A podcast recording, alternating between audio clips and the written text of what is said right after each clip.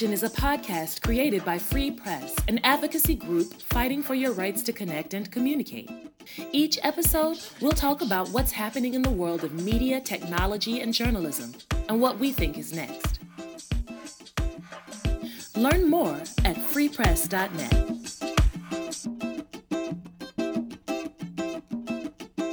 Today's episode is hosted by Candace Clement and Colette Watson. The views and opinions expressed here are not necessarily those of Free Press. So, today we're going to talk a little bit about the topic of media consumption, and our theme is the media diet. What's your media probiotic? we have so many food jokes, so I hope you're all ready. We really do. Candace and I have the most random references and inside jokes. We won't subject you to any more of that, though. We want to hear from you. So, um, for the listeners, we want to let you know who's who's uh, chatting today. We have a couple more of our brilliant Free Press colleagues that maybe you haven't heard from yet in this podcast series. So we have Dana Floberg, we have Brandon Forrester, Christina Pierce, and the wonderful Misty Perez Truedson. And we are going to talk about our media preferences and, and experiences. So before we jump into it, let's take just a quick minute to talk about a media moment that's sticking with each of us from the last few weeks. Something you read or watched or listened to that maybe you loved or that really resonated. The connection. Candace, do you have a media moment? Yeah, sure. Um, so I I've told a couple of you about this already. Actually, I think I've told all of you because I posted it like all over our internal channels. But I just learned about this thing the kids are doing because I'm a hashtag old um, flop Instagrams. So these are like Instagram accounts that are run by multiple teenagers, and I think the age range was like 12 to 15, where essentially I, I as I learned in my elderness, a flop is like a fail. And they post all of these different like fails or flops and use them as sort of a forum to talk about, you know, some of them are about like celebrities and, you know, fails that celebrities have done. Uh, but there are actually an increasing number of political accounts that are flops. And so I just thought it was super interesting. It was a really interesting article. I can't remember exactly where, but we'll put it in the show notes um, because it really focused in on the way that young people, very young people, are consuming news and information. And there was a quote in there from um, uh, a student who pointed out that you know it's really hard to know what kind of information is like real or true and they even said that they had a distrust of like their you know their teachers in school because a teacher is just one person offering their viewpoint or opinion and I just thought that that was really interesting and fascinating, um, particularly as we enter a conversation we're about to talk about, you know, media and uh, media consumption and you know how we get news and information. So that's that's what stuck with me. Yeah, wow, I, I feel so far removed from all of that, and it's kind of scary. so, Christina, I hear you chuckling. What's a media moment that stuck out to you in the recent weeks? Yeah. Um, yeah, so today when I was walking here to work, I usually like spend a good 30 minutes walking from the metro, just like unwind a little bit. But I was listening to an NPR uh, podcast that covered um, kind of rehashing what happened with the two black men at Starbucks um, and how they were um, asked to leave and arrested um, for having that business meeting. Um, and the podcast was pretty much saying that a lot of times when situations like that happen, that a lot of times white people have a tendency to um, double guess the situations that happen to people of color um, regarding racism. So, like asking, like, is that really what happened? Is that the whole video? You know, or um, are you being too sensitive? Kind of questions like that, and it made me think about like my childhood great growing up, and um, just thinking about things that happened to me, like through my experiences, and wondering like how much did I overthink and how often did I let other people kind of like tell me what was reality. And that really resonated with me because I think that happens a lot to um, a lot of us. I'm really wondering what media moment stood out to you, Brandon. Yeah, it was um, actually a little video clip I watched last night from Patrick Stewart, Sir Patrick Stewart. I don't know, Patrick Stewart. Sir AKA, Patrick Stewart, get it right. Doc, AKA Dr. Xavier, aka uh, what's the other one I'm thinking of? He plays another character too. Jean-Luc so the moment, that's the one, John. Yeah, uh, that's actually just a minor character. Was going to forget that one. so he was talking on stage, um, and he was talking about the character Jean-Luc Picard and how throughout his career he really felt like he was pigeonholed a lot and wasn't given other roles, and so he had like some mixed feelings about it. But that recently, with just the um, shitstorm that our world has become, that he's kind of turned back to watching Star Trek: The Next Generation. Um, he's been watching a lot lately, he said, and that just like for a lot of people, that it like gave him a place to be, to be able to like see that right now it doesn't feel like the future is very bright a lot of times, but just to see like, oh, we do have a future, we have a future together. And I think that there are a lot of people that have had reactions to Star Trek, whether it was the first series or even today as they're coming out. Um, I know there are a lot of stories about people that that, that really influenced. And what really stood out to me was that he decided to actually come back. So there's going to be more. There's going to be a whole new series with Captain Jean-Luc Picard. And the reason why he said he was going to do it, even though he had mixed feelings about it, was because he felt in this moment that we really needed that we needed a show like that that was looking so far ahead in the future that we could imagine possibilities that seem impossible right now.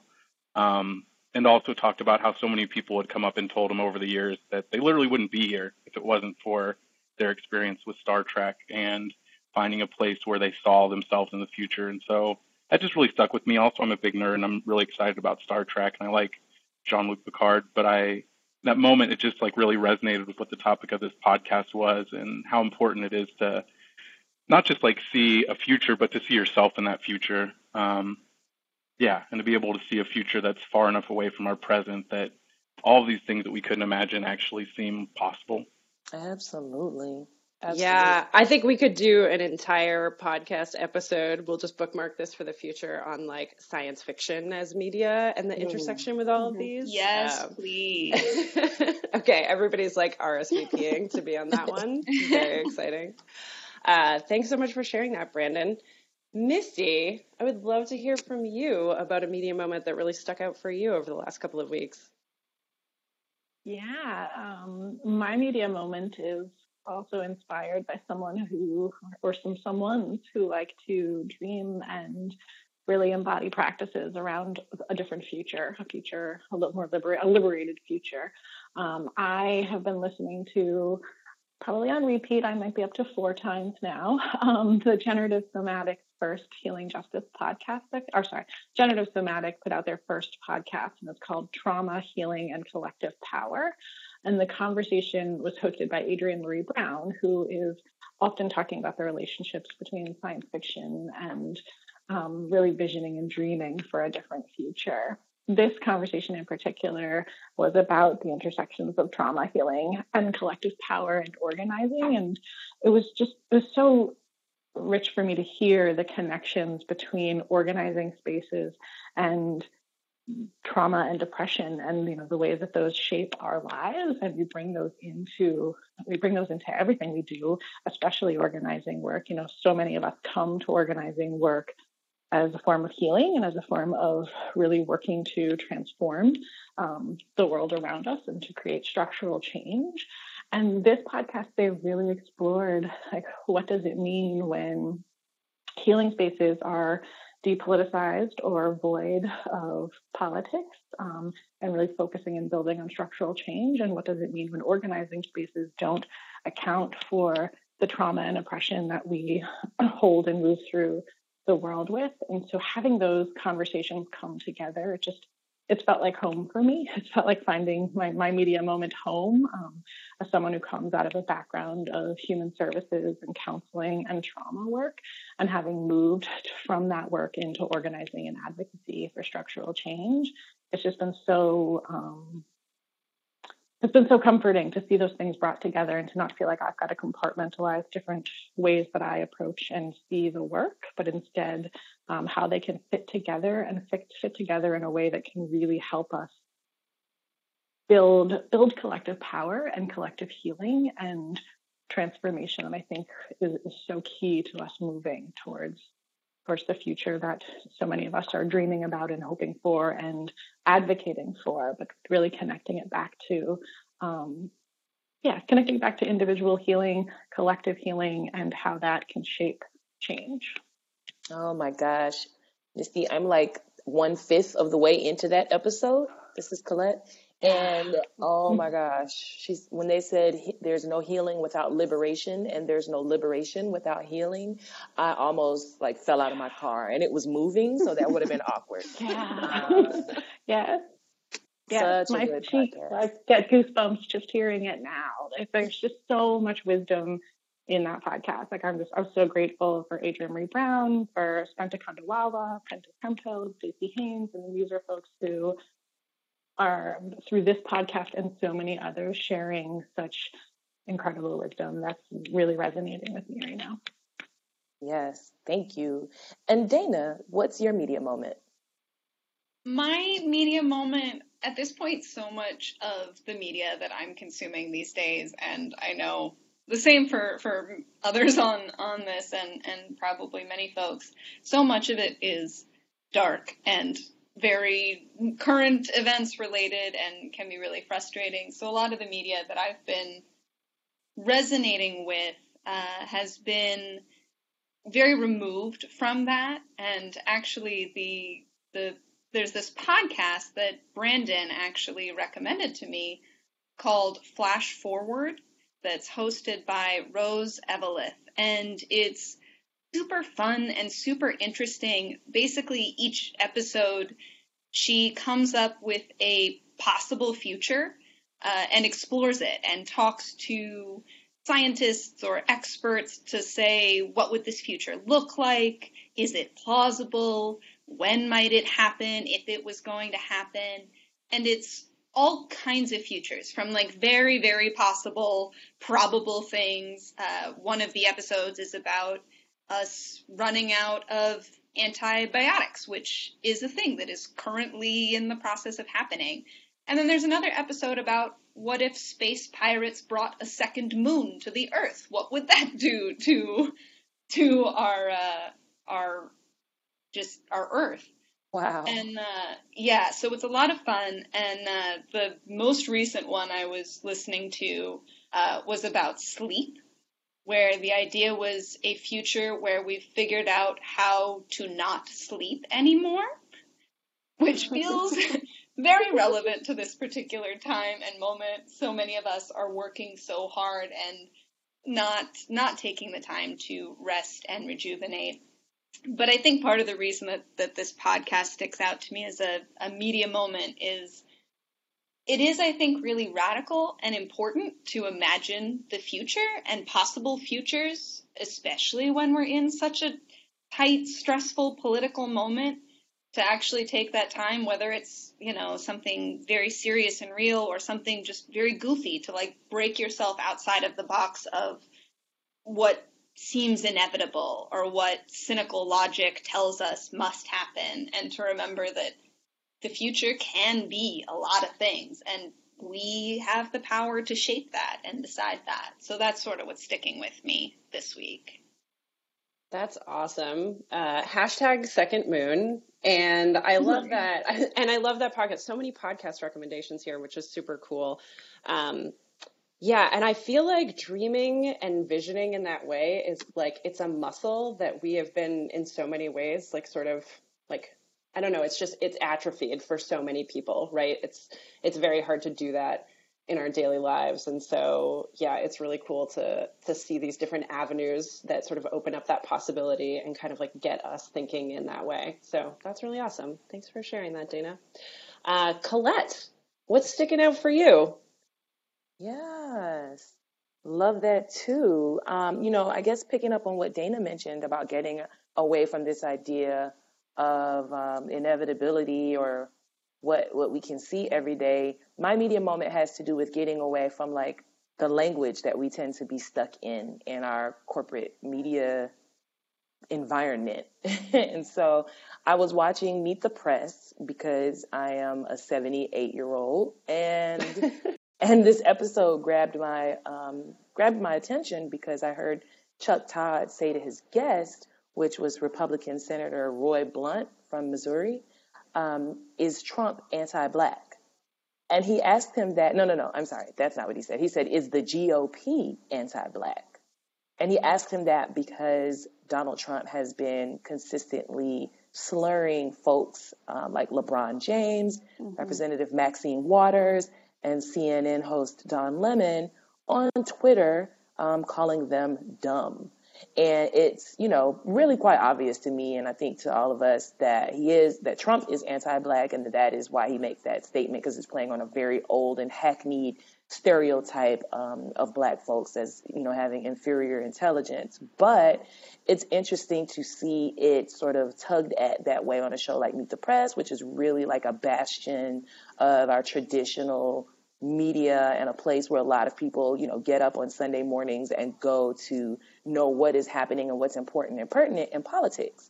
So, you know, to hear Chuck Todd say, not say racially charged, not say, you know, um, racially controversial, or just sort of, sort of the different euphemisms that get used most of the time by big media, but for him to specifically hone in on um, anti-blackness was really important to me because um, you know, we we understand those of us doing this work that anti-blackness is kind of the fulcrum or like the pivot that white supremacy turns on, and that proximity to whiteness um, is really sort of the measuring stick um, for the way that a lot of oppression plays out and or and, or a driver, I should say. And so it was really, really almost gratifying for me to hear Chuck Todd use that term, which is a term that I never hear in major media, but always hear constantly in you know my work at Free Press or my other act, um, activism.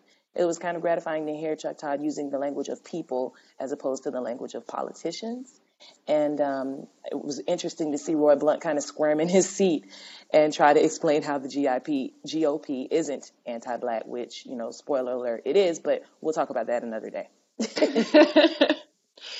yes. Oh my gosh. I mean, just we've been having this conversation internally here uh, at Free Press for many years, and it just it still blows my mind anytime I hear phrases like racially charged or something like that. And yeah, any anytime you actually see the media calling things like it is like i think that's the media that we all want in the world right like we mm-hmm, want media mm-hmm. that's actually true and reflects our experiences and you know i think you put it really well colette like it's it's about that humanness and like real lived experience as opposed to approaching it like a politician so yeah and I, and I gotta say also i deserve no credit because really thinking about media using language of community is a concept that i got from our colleagues um, Alicia Bell and Mike Rispoli, who work on our News Voices work and are really challenging journalists to, to you know investigate their their language choices and and to reflect people as opposed to um, halls of power. So shout out to them. Quick plug. Awesome. Well, thank you all so much for sharing your media moments. I, this is like a highlight of my week when I get to hear from folks uh, about all the different things that really stuck out for them.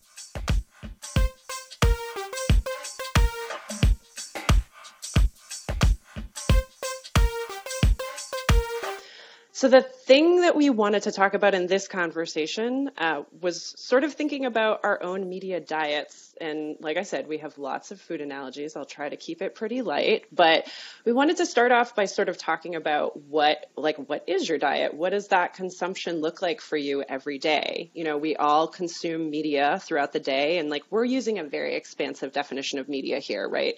This could be social media. You might get a lot of stuff out of memes and like that's your media consumption in a day. You might be a strict newspaper reader, you know, like you get a lot through songs or podcasts. Like there's a lot of different ways to consume media. So we're really curious to hear from the range of folks who are, you know, sitting around the virtual table here. Like what does that routine and flow look like for you? Where are you getting your news and information? Where do you get your entertainment? And, you know, just kind of give us a little window into into what it's like in your daily life. Um, how about we start off with Brandon?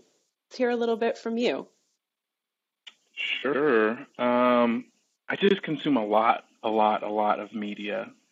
I'm obsessive about the news, uh, and I usually use like an RSS feed because I can't, I couldn't visit all million websites, and it's pretty broad. It's not just like news; it's a lot of stuff from stuff that relates to what we do here with tech and media to stuff that relates to just like awful celebrity gossip because that's important to get a little bit of too.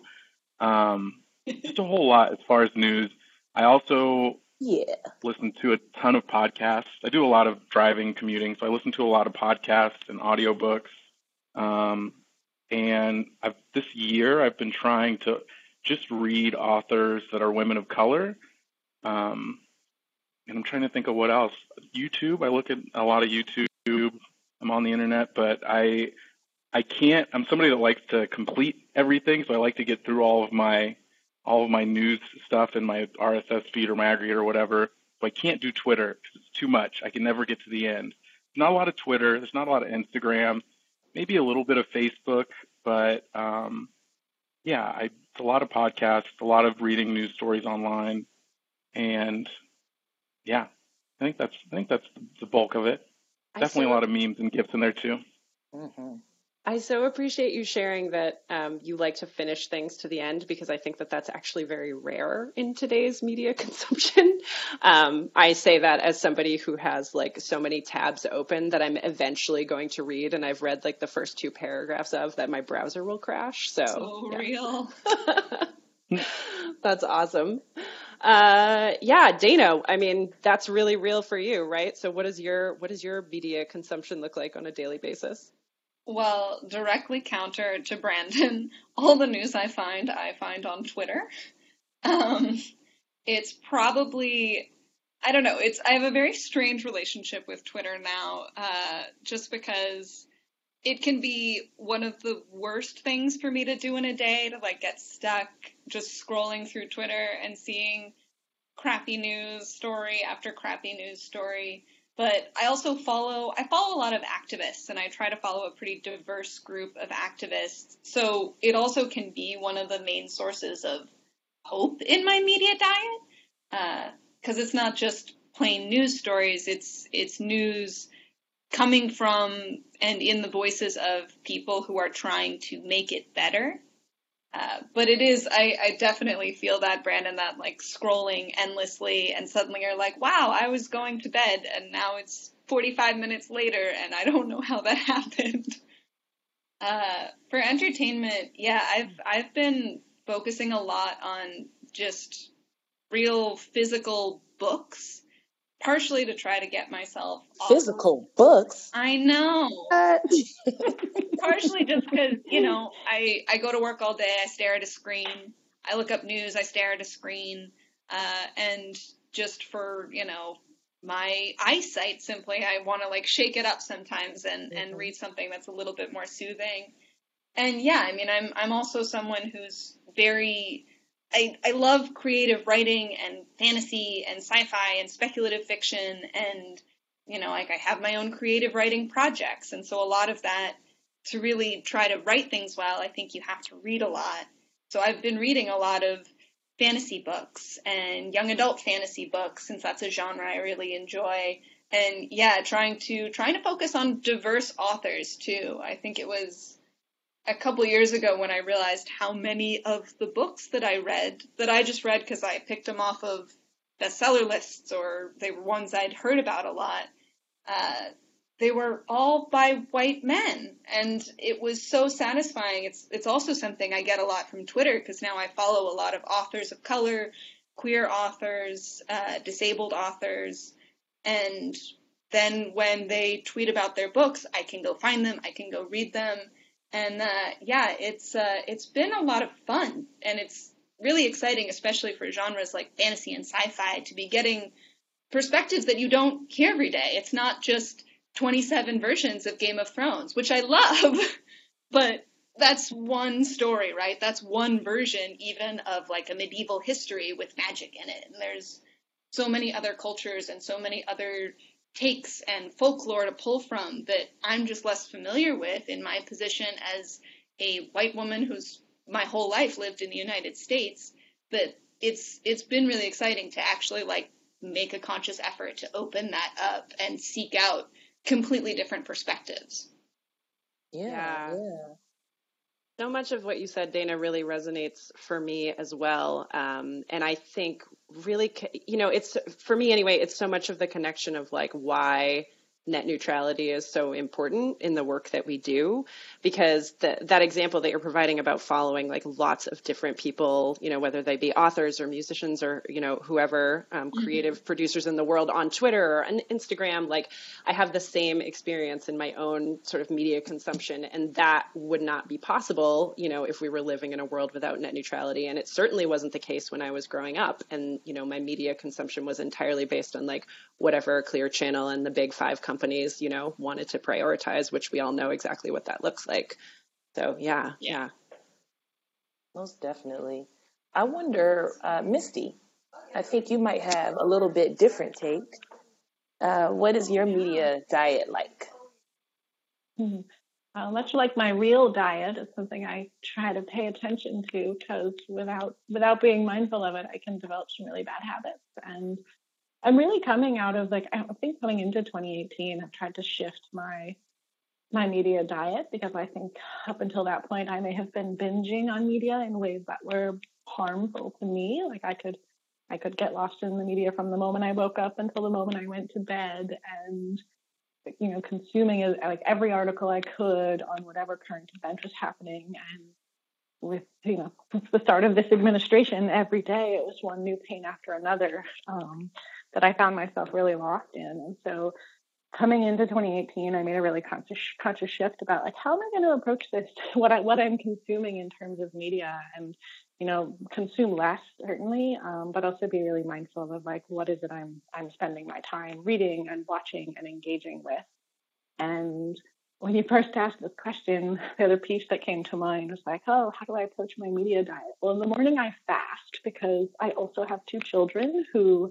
I'm it's very coming into really sharp focus this year that I have to attend to their media diet as well. Um, and how quickly when you introduce a new form of media or technology to your children, they can kind of adopt it and want it always. So um, for my my media diet, I start out first thing in the morning by fasting and really trying hard to encourage my kids to not just jump out of bed and reach for the iPad to pay, play a video game or to turn on the TV to watch their favorite show. And it's really remarkable to see like how how much how much energy has to go into shifting that flow. It's something I've worked on a lot this week in particular. And today was maybe the first morning we all woke up and just had breakfast and had a nice, quiet, calm morning. Um, but it's also, you know, required me to put a little bit of restraint on as well to not be like, oh, what's happening at work? What happened overnight? What's the what's the morning news? Like to not just grab my phone first thing, um, because it can easily throw my morning off, my energy off, my day off. Um, so I've been thinking about that a lot, and then you know, as soon as I drop the children off, the either the car radio is on or a podcast is on. I try really hard to start with continuing on this metaphor or analogy of a, a healthy breakfast. I usually like to start my day with um, either a snippet of the news, so I'm not completely in the dark by the time I get to work. Um, but then I really do like to take in a substantive podcast that I think can help set my thinking for the day.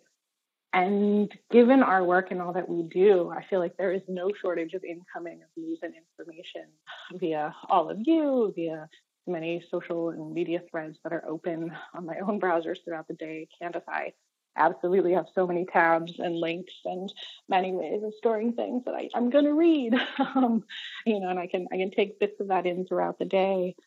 And then when I get home, I really have to think like, you know, the other piece around having children is there's there's not a lot of time for me. Like once once I'm home, I'm like there's there's family. There's time where I want to be spent being really present and being really mindful of like, am I am I losing myself in a phone to read read a news article and you know, having your children call you in to say like, "Hey, do you want to play or do you want to read that thing on your phone?" has been another way to help me as I think about what my my media intake and diet is. Um, so yeah, in the evening, um, we tend to not really turn the TV on. And kids will get a show before they go to bed, and then read some books. And we tend to spend just as much time reading as we do watching TV. And then um, it's off, and there's like an hour left in my day where I usually have to navigate like what what do I want to consume now? Do I want some salty potato chips in the form of like Facebook, or do I want something a little more substantive, um, or do I just want to watch a show? And usually I'm sort of navigating like where do I want to spend my energy and what do I need uh, at the end of, of a day and what stories and news articles is there that I want to really dig more into to gain a deeper understanding or do I actually just like need some more of a break from that because there is so much that just naturally seeps in throughout the day. That's a little bit of a, mm-hmm. a reflection on my news diet. I do like to eat local, especially on the weekends. I tend to uh, dig into the local paper. I live in a really small rural community, and the newspaper is the only way to kind of keep up on what's going on. Yeah. Um, yeah. For local news. I know, and I love yeah. I love that analogy too because I think we could make some really great bridges over to late. It's like this. What is the CSA of media? Like, is that is that like is that like paying to support your favorite podcast or public, you know, your local public media or community media stations? Like, it's right? Patreon. Mm-hmm. Yeah, exactly. It's Patreon. That's that's the CSA of media. Yeah. Yes. I really, I think we need to give it up real quick for really masterful use and extension of this metaphor. I know. I also kind of want to do a thing. I, so I also want to kind of do a thing where we'd say like, uh, is Facebook like a salty potato chips or like a warm chocolate chip cookie to you? Because you enjoy it when it's happening, and then afterwards you're like, why did I do that? Why? Oh my gosh, I love it. I love it. Well, I think we have Christina, right? Christina, did you share your media diet? You did not. Tell no, us about it. No, I have not. Yes, I am next. Okay. Yes. So, um, close to everyone else, um, I kind of consume, if you will, um, at different times what I need. But the one thing I will hint at that is a little bit different is um, with the use of like books and stuff. Yes, I do love reading um, books created by people of color or women of color. And I've realized lately that even if the book is not necessarily like groundbreaking, it's just so um, satisfying to like resonate with it and be like, yes, that is true. Like I do that. I think that way. Um, and that's something that I haven't had the opportunity to have those incidents where um, I really related more to like the content of different things because of um, media kind of like spreading out and just things circulating more being like aware and in tune to different authors who are um, women of color. Um, yeah, it's been great to just kind of have like that head nod. You know what I mean? When you're reading or when you're consuming um, different podcasts of like, yes, I agree. Um, but that has been really great for my consumption. Wow, that's awesome. I, I so identify. Um, I remember when I was 12, I stole my aunt's copy of um, a trilogy by Terry McMillan. Which, if anyone is familiar with Terry McMillan, that's the author of like Waiting to Exhale, Disappearing yes, Acts, yes, okay, yeah, and yeah, these yeah. like very adult right. stories of Black women. And I was like twelve, like, oh yeah, right.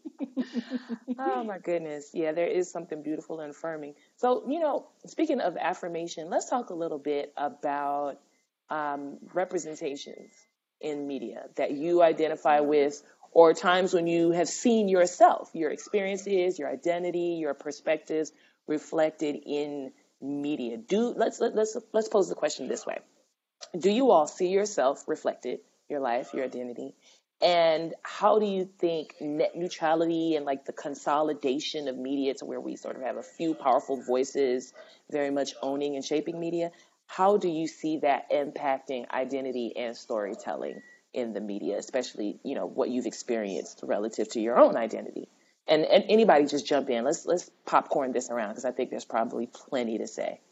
Um, I mean, for for media representation, uh, I mean, again, obviously, as a white woman, I'm very aware of the privilege of I've seen myself represented in more media than I think a lot of folks get to. Uh, but at the same time, often in a very specific, particular way, because there are still there are these ways that that sexism impacts these characters, and so while there's a lot of white women on screen, mm-hmm. uh, there's not a lot of interesting or diverse white women mm-hmm. on screen.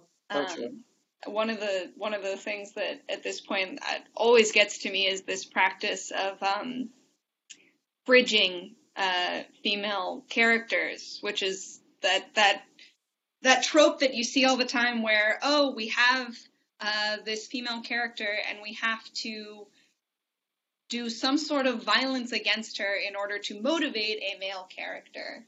Uh, and once you start looking for that, it's it's hard not to see it everywhere because it Mhm. is just all over the place. Um, but again, so a lot of like my search for representation in media has been more about searching for not just seeing a face that looks like mine, but seeing characters that have have depth. Yeah. Um, and I think that that's true for for so many of these perspectives, and definitely when it comes to net neutrality. uh, My my first, my very first assignment as a brand new free press intern, however many years ago, uh, when uh, I I had to do research on these shows these these shows that were pitched by people of color where people of color had gone to um, cable execs and broadcast executives and pitched a show that they wanted to do Hmm. and been turned away so instead they went and made a web series and we see so often now that like there's a lot of these web series popping up with diverse creators that we haven't seen on cable television or broadcast television because there are fewer gatekeepers to get your content online. And that's that's hugely because of net neutrality. That's hugely because Comcast doesn't get to decide the same way that uh, that it gets to as a cable provider you know what gets on the internet who can access certain things um, on the internet and I think that that's really critical because that's been a really important avenue for different voices to be heard and for different groups of people to actually see themselves represented in the media. And without it, that, that all sort of becomes at risk because then the cable exec turns you down and you've got nowhere else to go. Yes, and it's so interesting how a lot of the this has sort of become a new thing that's a little bit flipping the industry on its head, which is that so many of the shows that are coming out or have come out in recent years have started as web series and then they build these huge audiences and then now the networks are like, "Oh no, no, no, no, we want that." Right? So like Issa Rae's, you know, show Insecure like like what, you know, she started off doing like Awkward Black Girl. Um, Broad City also started off as like a web series before it got picked up by Comedy Central, and I think we're starting to see more and more of that. So it's like a really interesting, yeah, twist of things.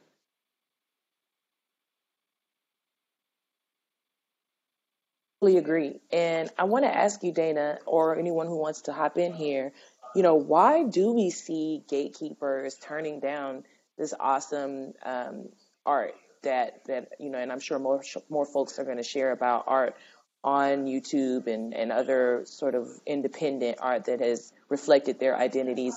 Why why do we see that happening, and why do we see like the same old, very tired stereotypical representations of women, of people of color, of queer folks? What are the dynamics driving that? And, and you know, what does that have to do with net neutrality? I mean, I- think the dynamics are, are racism and bigotry. Uh, that's one of the things that's always the most astonishing. There's always this narrative that, um, oh, we can only have uh, the same characters, the same, uh, you know, handful of white male actors named Chris who have to be, you know, the leads in everything, and the same white women, and we can't tell these other stories because they won't sell. But anytime, like, there have been studies done, and when you have diverse creators, diverse people involved, when you have stories that haven't been told, people show up. They want that. Communities want to see themselves reflected in media. So even the economic argument doesn't hold water. It's entirely based on so often the people who are in charge of these gates, the gatekeepers, and the people with the financial resources to get through those gates have certain ideas about the world. And they're primarily they're based in white supremacy. They're based in ideas about how the world looks and how it should work and the kinds of stories that we tell. And that's an incredibly limited worldview largely because there's a very limited selection of people making those decisions Mm-hmm. And really, I've heard a lot of folks describe net neutrality as really an issue of discrimination. Like the, the idea that these Mhm. internet service providers, these big cable companies would, without net neutrality protections, have the ability to discriminate against content. Um, and I, and you know, I think that's a big part of why we fight so hard for it. So, who else wants to talk a little bit? Speaking, you know, of fighting, of the media that we are fighting for um, and, and the stuff that's out there that you've really seen reflecting yourself? I can share a little bit. Yeah. Um, something that, that Dana shared made me made me think that like so I'm a cisgendered heterosexual guy, and almost all media since I've been growing right. no, been, I only did that because of the way you said it. I'm a cisgendered heterosexual. No, that's fair. That's fair. My name is Eeyore. My name is Eeyore. Um, but you know, so much of media, movies, books, literature has been made for and from the perspective of like the male gaze. And like the way that I, but the other side of that is that like all of the main characters are also are also men, or it's from like this male perspective. But the way that I don't see myself in the media, even though like all of these films and all of these books are, you know, written to be something that's that that's that's for me to get, for me to like that's that's you know narrowly casted for me, is that like you don't often see actual male characters that are like healthy emotionally, that are able to like have good relationships, that are people that have like good relationships with other men or with other women or with children or with anybody. Um, and so like the part where this connects to, to net neutrality for me is like I have seen those those examples, but they're far and few between. I always talk about Mr. Rogers and I think about him a lot and how much he influenced me as a small child and shaped me in the way that I deal with this world emotionally and the way that I like bring myself into this world and interact with other people. And also to bring it back to Star Trek, another example is um, uh, Geordi LaForge, but really all of the characters that LeVar Burton has played. And you look at like uh, at Mr. Rogers and you look at LeVar Burton doing Reading Rainbow, I think that we used to have public media that was much more local and that you could find things like that locally because there wasn't a lot of risk and investment. It didn't take a lot probably to throw together Mr. Rogers. It didn't take a lot to throw together Reading Rainbow. But even now, our NPR stations, our public media is really taken over in the same way that our local news is being taken over by groups like Sinclair, who just got shut down today. So that's exciting.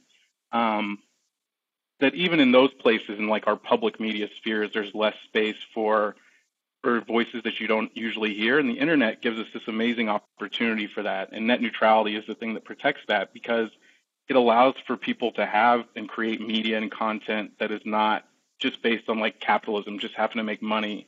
And so, well, I don't think that the next uh, LeVar Burton or the next Mr. Rogers is necessarily going to be um, on PBS or on NPR. I do think they're going to be on the internet, and I think that that's where we have so many so many problems in this world are related to toxic masculinity um, mixed with white supremacy. And so I think that the only way that we're going to have examples for our children to look to, to be able to not see that like men are people with guns that kill or do terrible things or mistreat, like all these kind of terrible ways that we see ourselves that we're expected to be is is because of net neutrality because we're going to have new voices that are going to be able to come out and talk about different kinds of masculinity what it means to even talk about this kind of dichotomy of masculinity and femininity and to show like how people can have relationships and it's not just based on this kind of awful drama pitting people against it. I mean, we see like reality television is the, is the opposite.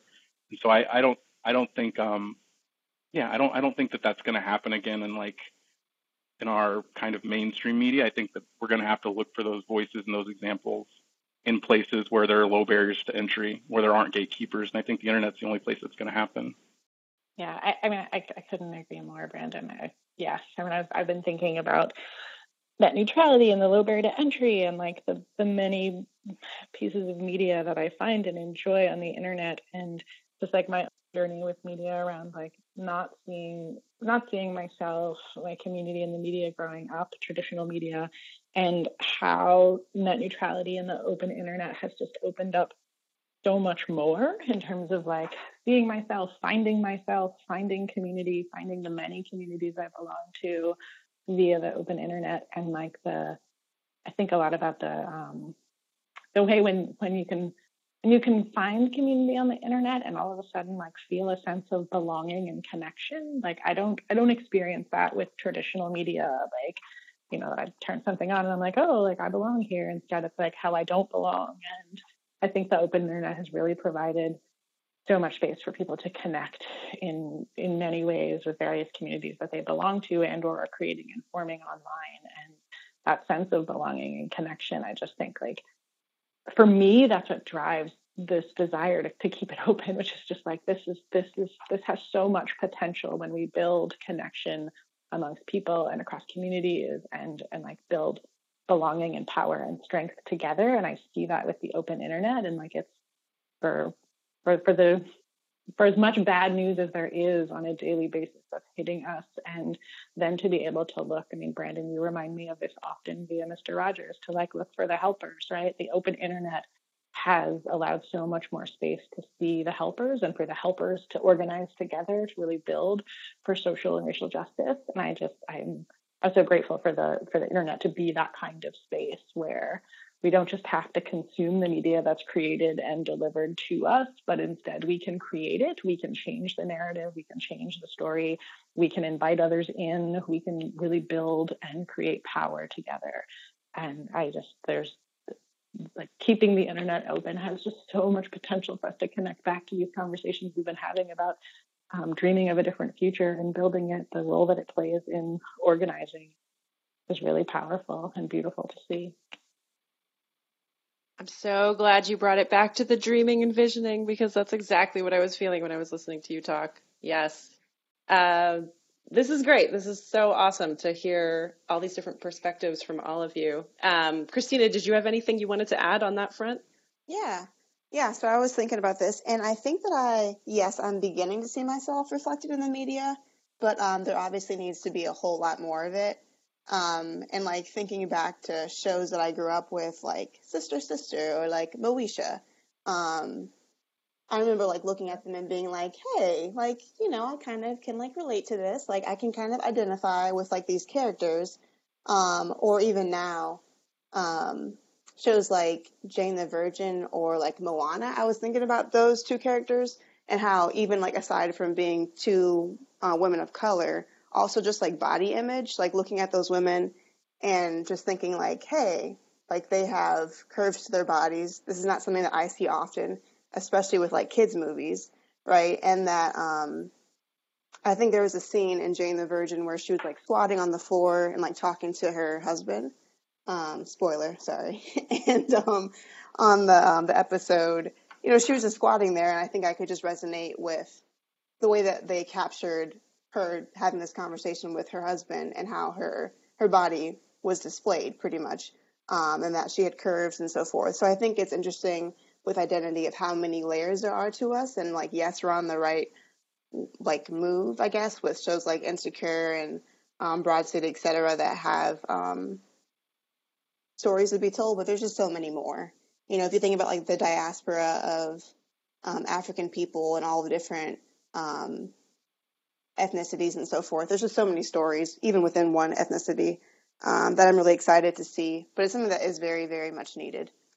So yeah, I see it, but there needs to be a whole lot more. It's like it's good to see the progress, but then the progress makes us realize how far we have to go. yeah, and it yeah. starts that conversation like, okay, this is cool, but one, why is it taking this long to get this? And like two, like, yeah, this needs to be more. Yeah, I remember when I first saw. I'm glad you brought up um, Moana because it makes me think about the point that Misty made earlier about children. Really, when you introduce technology and media to them, how they like really adopt it. You know, I hand you handle a, a toddler a, a, cell phone, and they're like having a a, a, a um, webinar in ten minutes. um, but when I first saw, it, and that reminded me of when I first saw um, what is it called, Frozen and I was so shocked at the ending. Spoiler alert, um, because you haven't seen Frozen by now. I yeah, mean, come on now. like, what are you doing? What are you? Doing? I haven't seen Frozen. What? Don't judge me. All right, Brandon, plug your ears. okay. Cover your ears, Brandon. And the fact that she was saved basically by her sister and by like this love of her sister and the sisterhood, yeah. if I remember correctly. I know the parents will know better mm-hmm. than I do. And that I remember when I first saw it, I'm not gonna lie, y'all, I cried because for me, every movie I remember growing up at that age, the you were always saved by the handsome prince. and that, that I feel like that was so kind of um, that's so harmful to mm-hmm. us because we sort of expect that in life. Does anybody know what I mean? Yeah, like yes, I always have to say that. Yeah. I legit won't let my my daughter watch any Disney movies prior to Frozen. Although if I'm missing a good one, y'all can let me know. But like, yeah, she's like seen Frozen one. I feel like we're on a good trip up right now. Yeah, Mulan. Okay, okay, all right, we'll go back because I do also need a break from those songs. Uh, if anybody needs needs them sung at any time, I got you. Let it you know, I, I have this. This is, reminds me of the the first time I watched Moana was with my son, he was probably like three or four at the time, and he was completely captivated by the movie. And we're watching it, and Moana was going like sailing across the ocean, like to, to put the heart of Te Fiti back, and the waves were crashing, and it was like a pretty dark scene. And he's he's a very sensitive kid to like loud noises and dark scenes like that. And so I like looked at him and saw him like kind of getting a little like focused inward, and all of a sudden he just looks at me and he goes, "Wow, she's just so brave." Aww. And I, I, cried at that moment. I was just like, yeah. Like he was like, he wasn't surprised by her. He was just like, wow, like she's so brave in this like, I want to be brave like that kind of way. And to like watch that kind of reaction to that movie was it was really moving. And like that sealed the deal for me on like, yes, and let us be very mindful of what what movies we watch next. Like I'm I'm kind of the parent who embarrassingly says, I've never taken my kids to the movies and they've only seen two movies. but I think it's just the, the impact they have on them is, is really profound and being mindful of, of their media diet in that way is I think really important. I don't want to completely shelter them, but I also don't want them to eat chips for breakfast. So yeah. bringing it all back. you know? I love it. Oh my gosh.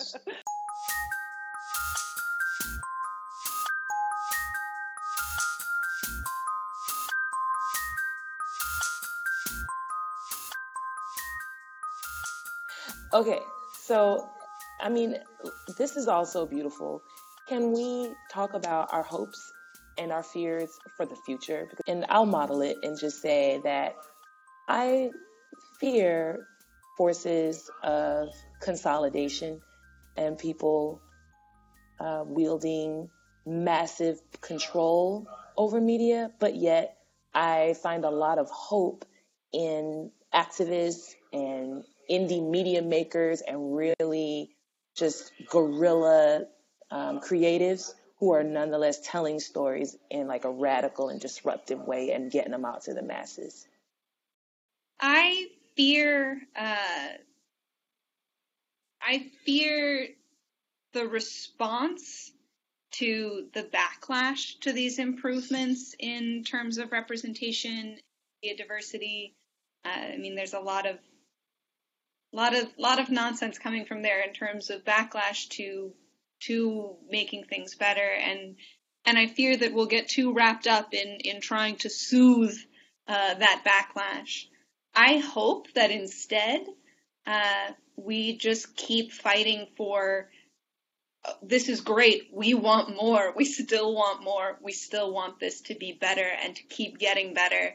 We're so far behind from where I think we want and deserve to be.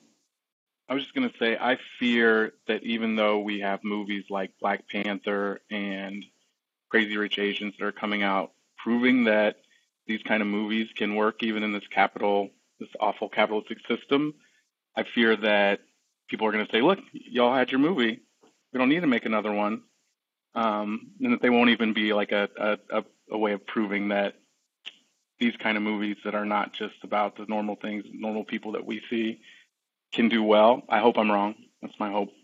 My fear um, is that um, all the things that I get so excited for right now with the media are going to be silenced, and people will be kind of like muted a little bit. Um, those who have voices who are not like the common voice, that those people, because of things that are happening, will be um, a little bit diminished. And then my hope is in us because I know that um, that we could do this. Damn right we can. Christina should not to be all like yeah. yeah, sorry, not to be like all political, but I'm just saying we could do it. This is the place to do it. I fear the forces that slow the pace of change. I was going to say I fear the pace of change, but I, I fear the forces that really slow the pace of change. And I hope we can start living and experiencing our dreams of a liberatory media. We so often say that, you know, I'm fighting for this, but I'm not going to see it in my lifetime. And I hope we can see more of it in our lifetime than maybe I can sometimes see in the in the moments of in the moments of fear. I love it. Candace, what are your hopes and fears? So simplistic, but I fear the negative, toxic things that happen in social media. Um, you know, the ways that we see. I mean, there's so much of it, right? Like the way that, you know, hate proliferates and the way that people just interact with each other without that real human connection um, through a computer screen.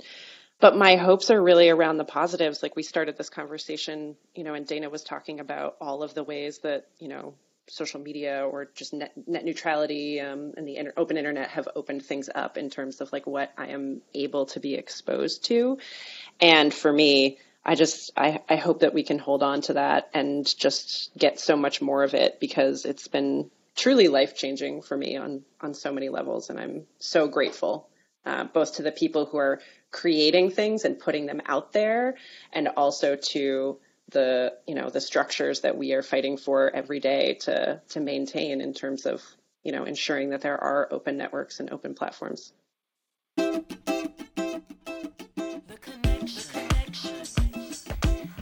Listening to The Connection, a podcast by Free Press and Free Press Action Fund. You can find future episodes at freepress.net and everywhere we live on social media. Free Press is an advocacy group fighting for your rights to connect and communicate. Learn more at freepress.net.